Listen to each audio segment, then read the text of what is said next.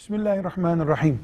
Bir cahil, akılsız, peygamber olduğunu söylüyorsa bu zamanda ve bunu açıklıyorsa, onu destekleyen, onun yanında olan kafirdir. Daha önce Müslümandı ise mürtettir. Dininden çıkmıştır. Ama peygamber olduğunu iddia eden sapık, gizliyor, saklıyor, dolambaçlı laflarla bunu söylüyor.